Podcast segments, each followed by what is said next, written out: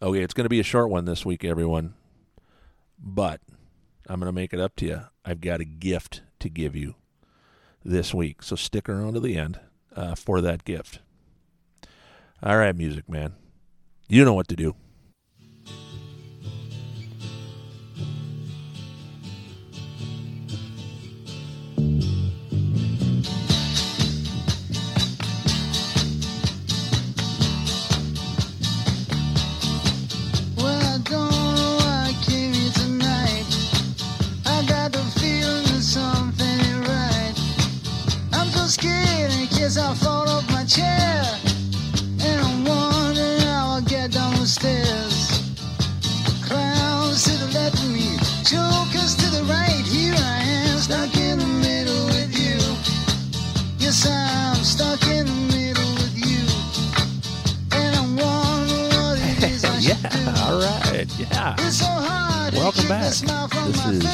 Chris Newpeller, your host of the Living in the Middle podcast. And, let's get rolling with episode 36, dated July 5th, 2023.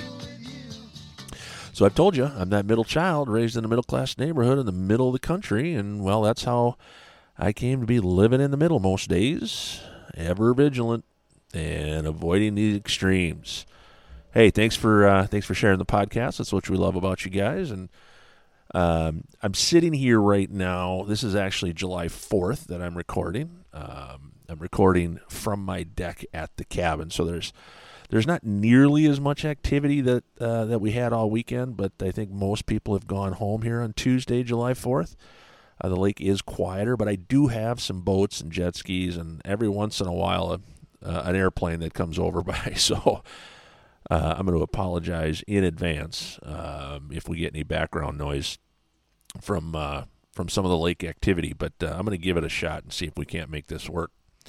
Okay, so this is July. Uh, this is the July 5th episode, and and um, and I am outside. It's a beautiful, beautiful day up at the cabin. It's a little overcast, but uh, beats sitting at home in the air conditioning. Um, we just had all of our cabin guests boogie out of town today um, and head back home. We we had a good we had a good pretty good solid holiday weekend. We had a mix of friends and family here and and the weather was absolutely perfect. I it, it, lot of pontoon time, uh, lots of sun. If I think about yesterday, which would have been July third, um, 85 degrees, a little bit of a breeze, bright sun. It really couldn't have been a more perfect Independence holiday uh, day on the lake. So, um, pretty good times up at the cabin.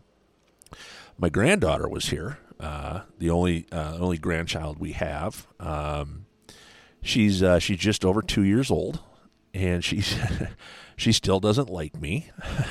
it's it's getting a little bit better each time I see her. I, I think maybe I intimidate her a little bit, but um, it's getting a little bit better every time I see her. She won't let me pick her up. Um, she won't sit on my lap while I drive the pontoon. And whenever I ask her a question, it's almost as if the, before the question is over, I get her favorite answer. And her favorite answer is just no. She's constantly telling me no. Quinn, do you want to go on Grandpa's boat? No. Quinn, can I pick you up? No. Quinn, do you want to come with me? No. so, um, at least this weekend, I was, uh, you know, I was able to get her to smile a few times. So that's uh, that's progress, I guess. I'll keep working on her. She'll uh, she'll come around eventually. Uh, like I said, she's she's warming up, but it's it might take another year or maybe two, but we'll get there. Um, on an interesting note, uh, or on a fun note, we've also uh, we've been on a pull tab heater since our arrival uh, on Thursday afternoon. So on Thursday we uh, we had to do a, a, local, you know, I like to call them up north bars, and we clipped a five hundred dollar winner. Uh, the bar is called the Pickle. Uh, it's it's um, how do I describe it? It's a we, they call it a muni, which means it's owned by the city and uh, a municipal, and it's it's a favorite spot. Many of the local uh, many of the locals and the cabin goers hang out there. So um, the five hundred dollars was won uh, and what we call the pig races. Now, now try to follow me here. I'm gonna I'm gonna describe what the pig races are. Here's how it works. So um, during happy hour, they come around and they sell pull tabs. They have sellers that actually walk through the bar. They've got aprons on, and they're these are not the normal pull tabs that you would buy uh, at the pull tab box. Uh, these are these people actually roam the room, and you buy a stack of pull tabs from the ladies, and they only sell a certain amount. And I, you know, if if I look around and I watch people, I think most people are throwing in twenty dollars or forty dollars at a time.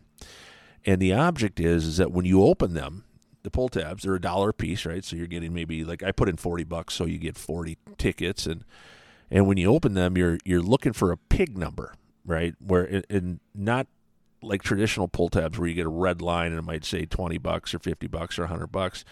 You open it up and you're looking for a picture of an animated pig with a number, uh, because after they sell out, takes about 15, 20 minutes to sell out they're going to run a race of 15 animated pigs on the TV screen in the bar.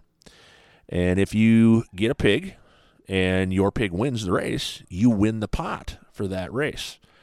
They typically run, I don't know, three or four races, maybe five races um, for the happy hour crowd. It's pretty popular happy hour activity. Everybody is uh, whipping their money out uh, people are standing in line with these sellers trying to get their pig race tickets. Um, so it's it doesn't take long for them to to sell the tickets. And uh, well, we didn't win in the first three pig races. I think one of the race we didn't even get a pig. Right. So when you open up your tickets, there's a chance you don't even get a winning pig or, or a pig. So, and one of the races we didn't. But um, but it's uh, they ended up they ended up uh, when they end the happy hour after the pig races, they run uh, an actual horse race. So it's the same thing. It's animated horses, and that's the last one, and that's the big winner of the night eh, or the happy hour. And and so we bought forty tickets again, and this time around we actually got a horse uh, as we opened up our forty tickets, and and we got a horse number seven, and son of a gun, the seven horse won. Hit it hit and it won the race on the on the TV screen and and that's a $500 winner for our new group or for our group. And uh, so we we split the 500 uh, amongst our group, which you normally do. And of course, one of the people, one of the people in our group, was my mother-in-law. and holy cow, was she excited! So after we divided it up and you tipped the sellers, uh, we we each pocketed um, $120 and she took that $120 and summarily stuffed it in her purse and then looks at my wife and says, Don't you dare tell dad. so she uh, she pocketed $120 in her purse and and uh, my father-in-law wasn't with us for this. Um, he uh, he's actually up in Canada right now fishing with uh, his cousin and a buddy. So um, he's he's unaware of the $120 winner. So we we had a we had a good uh, we had a good laugh about that. And the uh, the next day we stopped at a local bar and restaurant on the lake pretty popular. We've got about four or five bars restaurants on our lake that you can stop at and good food. Uh, some of them sell pull tabs some of them don't. Um, but we we stopped this would have been now i think on sunday yeah we stopped on sunday at a local bar and uh, when we sat down inside, I, I pulled out a $20 bill and said, hey, you know, who, who wants in for pull tabs? Of course, everybody goes for their wallets right away. And my mother in law, without skipping a step, says, This is a waste of money. You kids need to stop playing these stupid pull tabs things. You don't have the money for this type of stuff. and then and then without missing a beat, she grabs a twenty dollars from her purse, a twenty dollar bill, and and gets in with the group and we didn't win much on that first round. I think I think uh, four of us put in again, so that each put in a twenty. That's eighty dollars. So we played a two dollar box. That's forty tickets. We opened up those forty tickets, and we just had a couple of playbacks. Uh, and um, so I I went up and got the playbacks, and I gave the three or four playbacks. I can't remember how many, but it wasn't very many, three or four. Gave them to my mother in law to open, and she's shaking her head, just shaking her head, and with a bitter voice mumbles, What a waste of money. Wouldn't you know it? On her last playback, boom, she hits another $500 winner. so this uh, this is no longer a data point; it's now a trend. Uh, we're definitely on a heater, right? Back to back pull tab days and back to back five hundred dollar winners. Well, you should have seen her her face light up. We actually have a photograph of it. Her her holding the uh, the five hundred dollar winner and a huge smile. And and after cashing it in, I went up and cashed it in and and splitting up the money amongst the group. I handed her another hundred dollar crisp hundred dollar bill. That was her that was her take for this this round. She was all giggles, right? So we had $120 the day before, or a couple days before, and then we had the $100 on this day that she's now putting in her purse and and that's when I asked her. I said, "Are we uh, are we not telling Dave about this one either?" Dave's my father-in-law. And she she immediately took on a very serious look on her face and she blurts out, "No." We're not saying a word. We don't need to talk about it. Okay, all righty then. So we uh, we actually went out on the pontoon the next day, which would have been uh, uh, Monday, July third, and and we stopped at the same bar restaurant uh, the next day and, and managed to play pull tabs again. And this time, my mother in law wasn't with us. She uh, she stayed back at the cabin for the day. She she didn't need any more sun, and so three of us guys opened up a, a few. I think we hit a hundred and a hundred and fifty, and so we put a little more cash into our pocket. So it was it was a good run. It was a good run for the holiday weekend. Those those pull tab heaters they they don't come around very often, but when they do come around, you got to be present and you got to be committed and you got to be with a willing group of participants because you got to ride that wave. So so we're going home a little fatter in the wallet uh, from uh, from the Fourth of July holidays.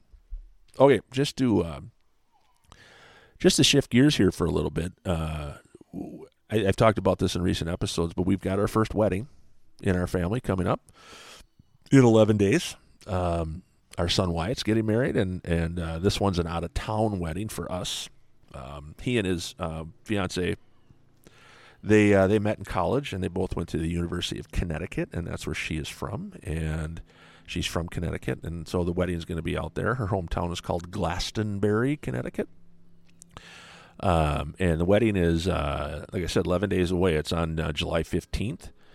Um, we've got a pretty strong contingent traveling out there um, from Minnesota and Wisconsin. But of course, one of the big worries among the men involved, especially the men in the wedding, is hoping our tuxedos fit when we get out there. So we all got measured locally here in the Twin Cities uh, way back in like, I want to say it was like April or May. Uh, might even been before that. Um, doing the typical Men's Wearhouse uh, national chain, get measured. And then they actually um, provide the, the tuxedo in Connecticut, right? We don't pick it up here in the Twin Cities and travel with it. It's actually the measurements are communicated to that store out there. And so when we travel out there, the first thing we got to do is head to the tuxedo store and, and strap these things on and, and, make sure none of us got uh, none of us got fatter over the summer or, uh, or or something. You know, we have to discover if something doesn't fit. So. Um, so we're a little bit worried about that. we don't want any catastrophic tuxedo stories. Um, but my wife and I are going to head out there on the on the Wednesday of the wedding week, and then our, uh, the rest of our fam will um, will head out that Thursday. Hey, here's something really cool. So my son's soon-to-be father-in-law, his name is also Dave.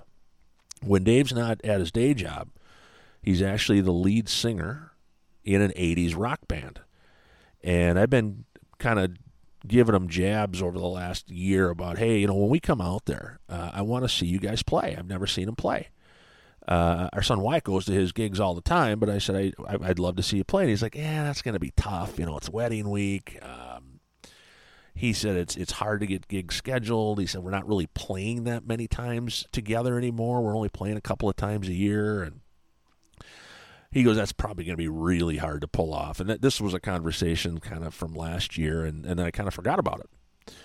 Well, uh, a few weeks ago on Father's Day, uh, my son tells me, hey, he says, you got your wish. He said Dave's band, Dave's band, is going to play a concert for the everybody that's traveled out there for the uh, wedding, and he's going to play Thursday night uh, before the wedding's on Saturday. But they're going to play a gig in their backyard. He said I talked to him about it, and uh, he said he's already called the police to let them know they're going to play from seven to nine p.m. and and uh, I'm really looking forward to that. Uh, it's actually my birthday, the day they're going to be playing uh, the gig. So, um, really, really super looking forward to that. Uh, and then the next day will be the the groom's dinner and the dinner, and then the next day will be the the wedding and the big party after. And so it's going to be a, a fun filled week. That'll be July 13, 14, 15. So I don't know I don't know how I'm going to pull off the web uh, the uh, podcasts over the next couple of weeks. I'm going to try to have to slide them in somewhere because uh, we're going to be we're going to be on the road traveling. So uh, we'll figure it out. Um, all right.